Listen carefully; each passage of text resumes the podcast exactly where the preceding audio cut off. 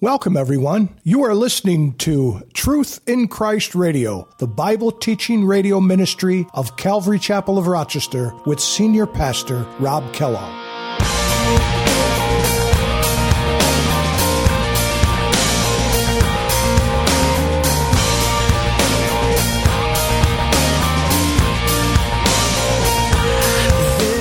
Remember, because again, God is going to tell them, Remember me, who I am, and remember the things that I've done for you.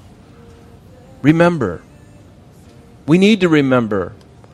I need to remember. I need to be reminded of God's faithfulness. Sometimes it's good to, to consider what God has done in your life so far. Maybe you're a journal writer, maybe you're not, but you know, sometimes I think it's really good to sit down and if you haven't done it already, I'd encourage you to do it. It's something that I need to do, but I, I like to, you know, just think about the, the, the good things that God has done in my life and start writing them down because your kids, your grandkids are going to need to know these kinds of things.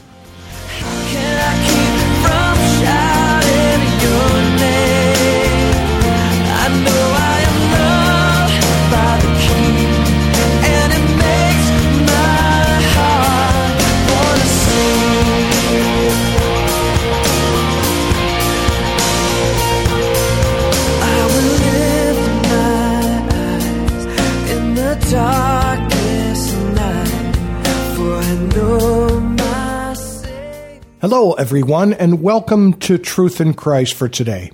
Pastor Rob begins our study today in Deuteronomy chapter 8. This is a reminder of God's grace and love to the nation of Israel. We know that this book is all about remembrance to the nation of Israel, but also to us. It's always a good idea for us to remember what God has done for us in our lives. We must never forget the love of God and His grace He has given us through His Son, Jesus Christ. Remember, God so loved the world that He gave His only begotten Son.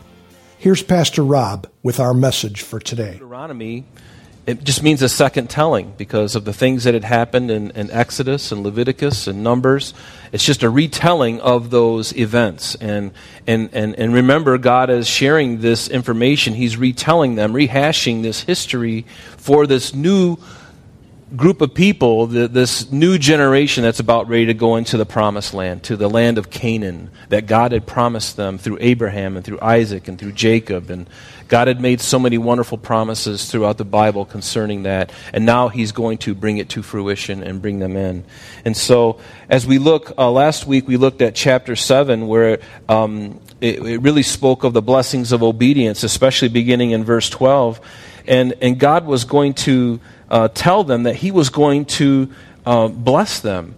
And the, the blessings that he w- was going to bestow upon them were fi- really physical blessings, not only for themselves, for their, the ground that they would till, for their livestock, but for their, the land and for their, um, the peace in their, in their land.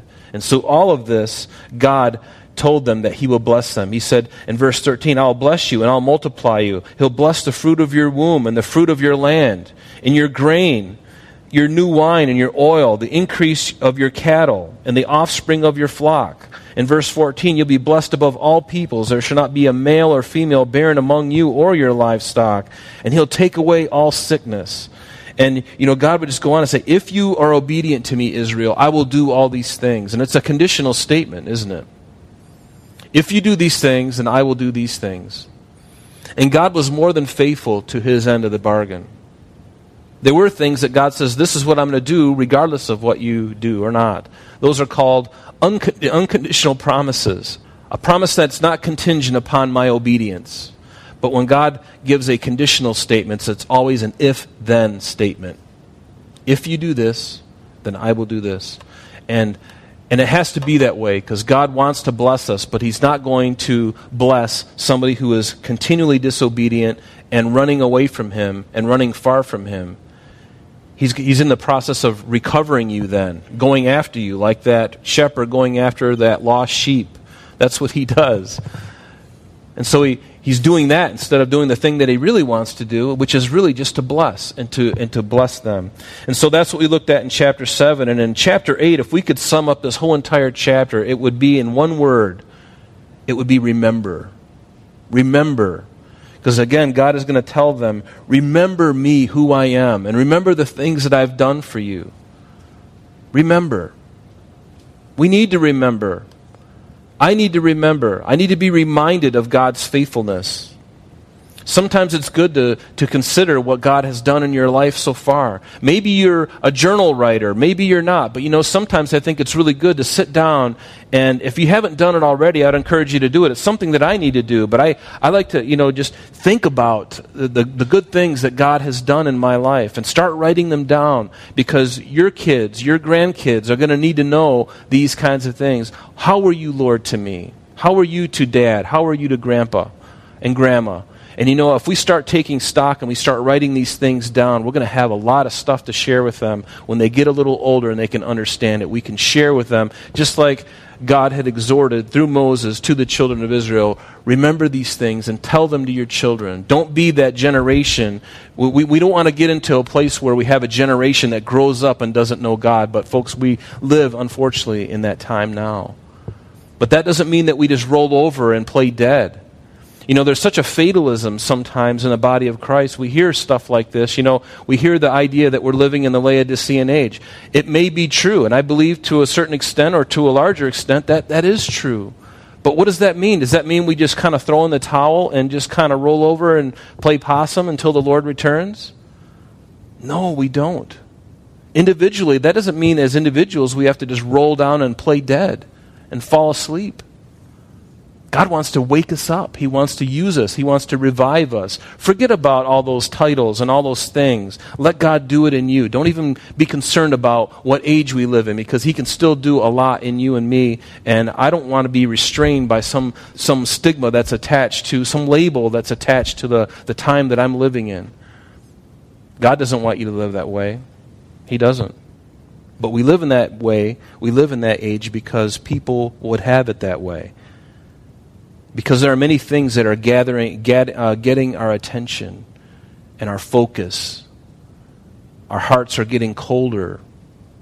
We're losing interest. We're not reading anymore. Instead, we'll read the news on our phone, we'll read current events, but getting in the Bible for some reason is this really difficult chore. and it's true, isn't it? It's a battle, it's a spiritual battle.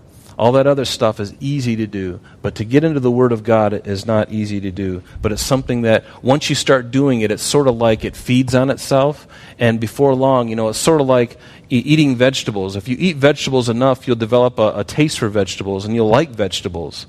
But if you're always eating the, the snack food and always eating the junk and the sugar and the high salt stuff, you're only going to want to eat that and then you're not going to want to have the taste of the other stuff. So it really is important that our diet, if it's not already changed, we need to change it, make some changes in our life. What are you reading? What are you doing? What are you spending with your time? Spend it in the Word. Just read. Just read the Bible. Just sit down and force yourself to read a few chapters every single day, in the morning and at night. So, we're going to look at uh, chapter 8, and then in chapter 9, Lord willing, if we get to chapter 9, it speaks of uh, Israel's um, rebellions. God is going to, review them with them again. And again, is He doing it just to rub their nose in it? You've done this, and I'm just going to rub your nose in it until, you, you know. He doesn't do that. God never does that. We do that because our love is imperfect. When we see somebody make a mistake, or somebody that we love, or maybe we make a mistake, we tend to wallow in our pity for a while. But God's saying, brush yourself off and move on. Brush yourself off and go forward. Don't stop. Don't sit there in your, in your pity. Stand up and continue on. Confess it, be forgiven, and move on. Amen. Isn't that, isn't that so freeing? I mean, that's really the grace that He has given us. You know, for, uh, when, you, when you sin and you create uh, trouble for yourself and you ask God to forgive you, do you know that the, the truth of it is that when you confess your sin, we know that in what it says in 1 John chapter 1, right? He will, he, if, you, if you confess it, he is faithful to forgive you and to cleanse you from all unrighteousness. So he will do that. But do you know you can walk away from that moment with him and walk as if you hadn't sinned? You can. But we don't, do we? I like to wallow in my sin. I like to atone for it a little bit more because I don't really trust that it's really done. So I'll afflict myself. Have you ever done that? We do it all the time.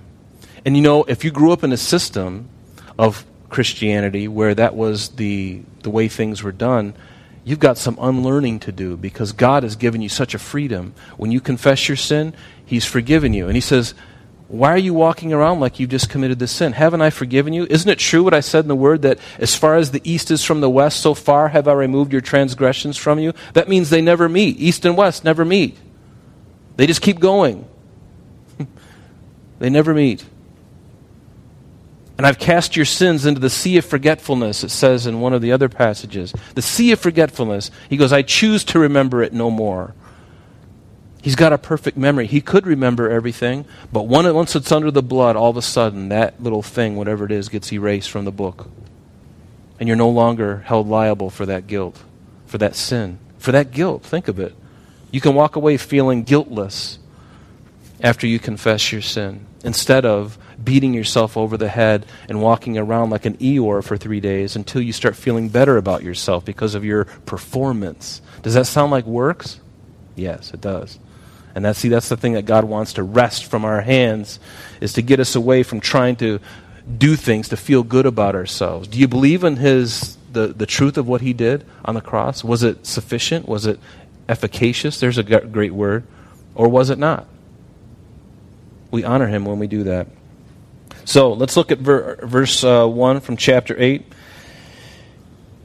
Remember, this chapter is about remember. Remember the Lord your God, because he wants them to remember. He says, Every commandment which I command you today must be caref- you must be careful to observe. And why?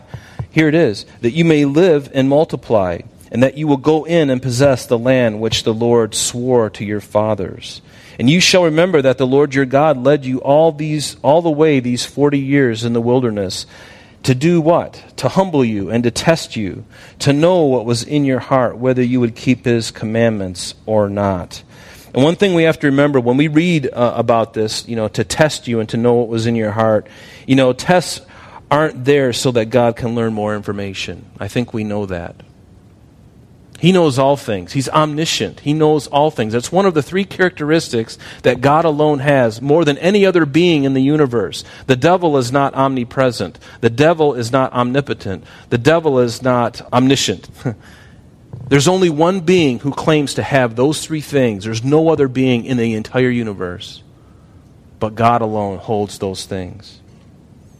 So he's not, when he tests us and allows to, to, to, to, know what was in our heart, it's not so that he can learn information. He already knows the children of Israel's faith. He knows where they're going to blunder, where they're going to make their mistakes. But the proving has to happen so that their actions will prove or disprove their obedience, that they might know, that they might grow. Right? These things happen in my life, not because God's going to be, oh, I didn't know you, you, you mean you had it in you to do can't believe it. Can't be- I learned something new today. God doesn't learn anything. He knows it all. But we learn about ourselves. And I love that. To me, being a Christian is so wonderful because we really learn who we really are. And the closer we know who we really are, we also understand how great He is and the great gulf that's between us. And boy, that requires dependence on my end faithfulness on my end that He even gives me. It requires me to be humble before Him and say, God, I'm nothing, but you're everything. I want to serve you. And then He fills us with His Spirit, sends us out to do His work, and then He rewards us for doing it. How cool is that? He not only tells us what to do, but He gives us the tools. Have you ever gone to a job or, or you, you, you get employed? This happens all the time, actually. I don't even need to tell you, but you go, you go on a job site and they tell you this is your job requirement so you get there and you're like, well, in order for me to really do this job, I, I, really need these certain things. No, you don't need any of that stuff. Just um, you can do it this way. It'll take you three times as long, but you don't need that. Other, just just do what you're told and do it this way. And you're like, but you know, if we could just spend a three hundred dollars, we could have this tool that could make this thing streamline. And over two weeks, we're going to save that money and what we pay for this. Oh no, just we're, we're, we, this is the way we've always done it. Right? But God doesn't do that. He says I want you to go do this, and by the way, I'm going to I'm going to give you the power to do it. I'm going to give you the tools that you need to do it. That makes sense, doesn't it? It make, it's logical sense. See, God is logical. Everything else is illogical. The whole world is upside down. God has it right. Everybody else is wrong. Everybody else is wrong. And I love that about him. Let God be true and every man a liar, right? Isn't that what the scripture says? So, and I love what it says. There's this uh, phrase that I love to, to use, and, and the phrase is A faith that cannot be tested is a faith that cannot be trusted. If my faith cannot be tested, it's certainly not going to hold up to the trials of life, is it? It's not going to hold up to the weight of what God has designed for my life. But that trial, whatever that is, my faith is going to be tried. And a lot of times I don't know, I don't understand where I really am until I'm put under the fire, until I'm put under the pressure, under the microscope. All of a sudden I find out where I really am and who I really am and where I fall short. And boy, that's a great opportunity then for me, isn't it? To say, God, I am I don't have anything to offer you. As a Christian, we can do that. And there's no shame in that. God doesn't even, He's not even upset with you when you come to Him and say, Lord, I can't do this. I'm not capable of doing this. I don't have it in me to do this. I'm too shy. My personality is such that I just don't have it in me to do this kind of thing. And God says, I could care less about your personality. I can use you no matter what your personality is. And everyone's different. There's no cookie cutter Christians. He uses the quiet and the meek. He uses the boastful and the loud and the, uh, you know, like Peter, you know. He, he, he'll answer questions that haven't even been asked yet. And other people, you got to, like, throw out the bait and you got to throw out more bait and you got to throw out more bait and then you're waiting and waiting, waiting. Some people are just like they take the bait and swallow the hook. But notice what it says in, in verse 3. It says, So he humbled you and he allowed you to hunger and fed you with manna which you did not know, nor did your fathers know, that he might make you know that man shall not live by bread alone, but man lives by every word that proceeds from the mouth of the Lord. And this ought to remind us of that verse in Matthew's gospel where Jesus was tempted. Remember, the, said the Spirit of God led him into the wilderness after his baptism with John. And there he is out in the Judean desert. And it's a beautiful place. I've seen it, and it's, it's a gorgeous place. I don't know what it was like at that time, but if it was anything like it is now, it's a really interesting place. It's barren and kind of rocky and weedy and everything like that, but it's, it's really um, beautiful. But notice what Jesus said when he was tempted of the devil. Here he is. It says, Then Jesus was led by the Spirit into the wilderness to be tempted by the devil. And when he had fasted 40 days and 40 nights afterward, he was hungry. I bet he was. If you tried to fast for 40 days and 40 nights, you would lose significant body mass. Seriously. The first week is the toughest. And then at some point, in the second week, there, there may be another hard point, but then your body starts to shut down and it's quiet. There's nothing going on. I haven't fasted that long. I mean, I've, i think I've only done like four or five days, and it would just, you know, that was about it. But, but the thing is, is he fasted for 40 days and 40 nights. Do you think he was hungry? Do you think he was thirsty?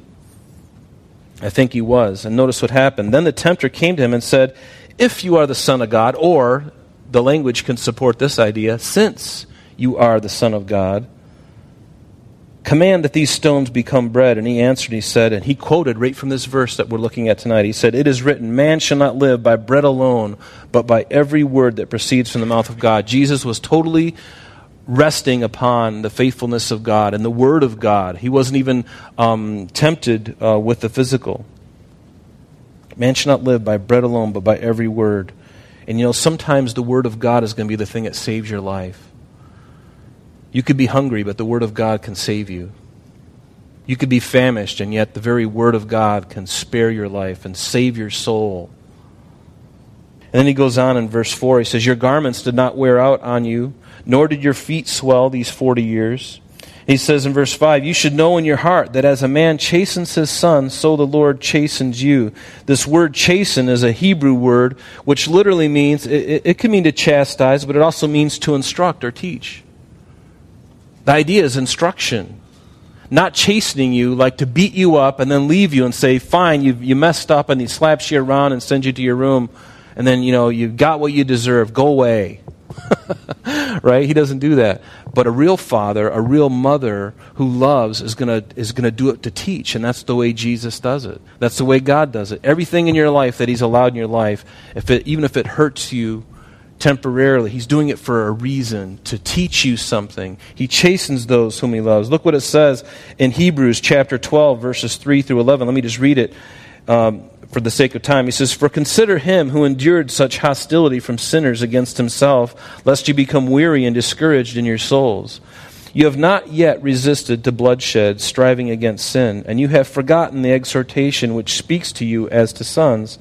My son, do not despise the chastening of the Lord, nor be discouraged when you are rebuked by him. Have you ever been rebuked by the Lord? The Lord says, You know what? You're going in the wrong direction. Has He spoken to your heart? Sometimes He has to turn up the heat a little bit and He allows a circumstance to go wrong. And, and, and sometimes we're not listening and He's got to ante up the, the pressure. We're not listening, we're not listening. Finally, He's got, what do I got to do here? You know? Then He allows you to get a flat tire.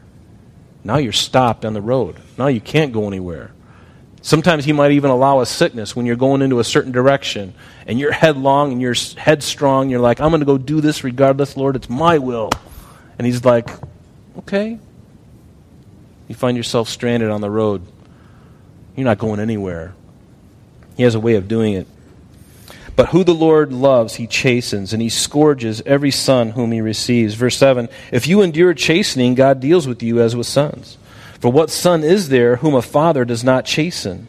But if you are without chastening, of which all have become partakers, then you are illegitimate and not sons. If, if your God, if your father loves you, he's going to chasten you. If you haven't been chastened as a young child, you have every reason to believe that your parents didn't love you.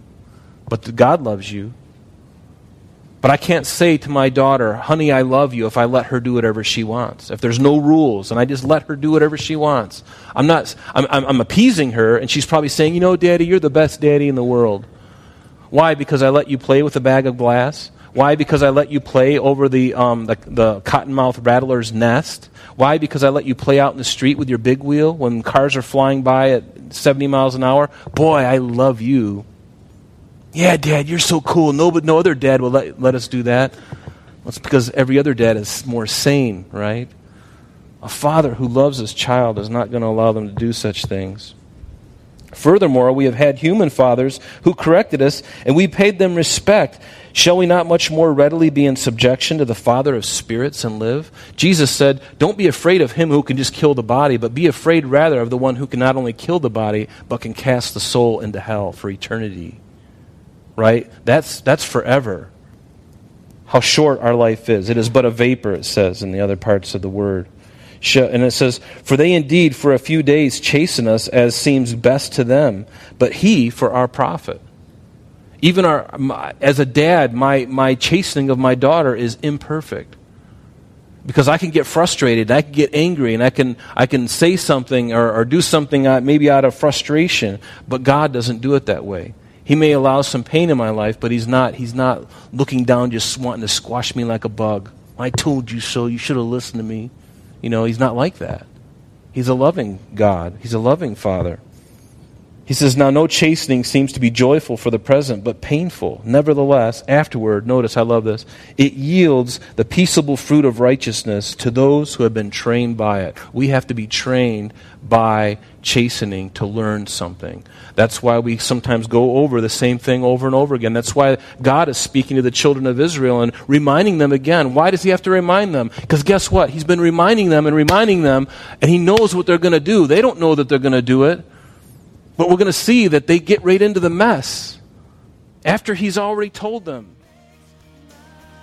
Unfortunately, that's all the time we have for today. But please join us next time as Pastor Rob continues our study in the book of Deuteronomy. Calvary Chapel of Rochester is located at 2503 Browncroft Boulevard, Rochester, New York 14625. You can reach us at our church office between 9 a.m. and 4 p.m. Monday through Friday at area code 585 586 3140. If you would like to have an audio CD of today's message mailed to you in its unedited format, simply mention today's date when contacting our church office for ordering details. And that number again is 585 586 3140.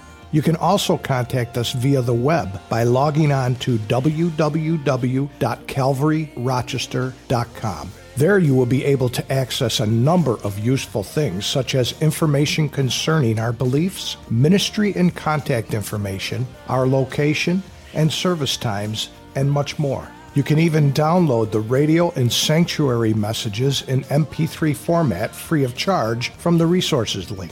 You can also listen to these messages on your mobile device by going to Calvary Chapel of Rochester on Google Play or Apple Podcast. We're so glad that you could join us today. And if there is any way that we can bless you in your walk with Jesus Christ, please don't hesitate to call our church office. Remember, Jesus said, I am the way, the truth, and the life, and for this cause I have come into the world, that I should bear witness unto the truth. Everyone who is of the truth hears my voice. May God bless you in abundance today as you walk with Him. And until next time, this has been Truth in Christ.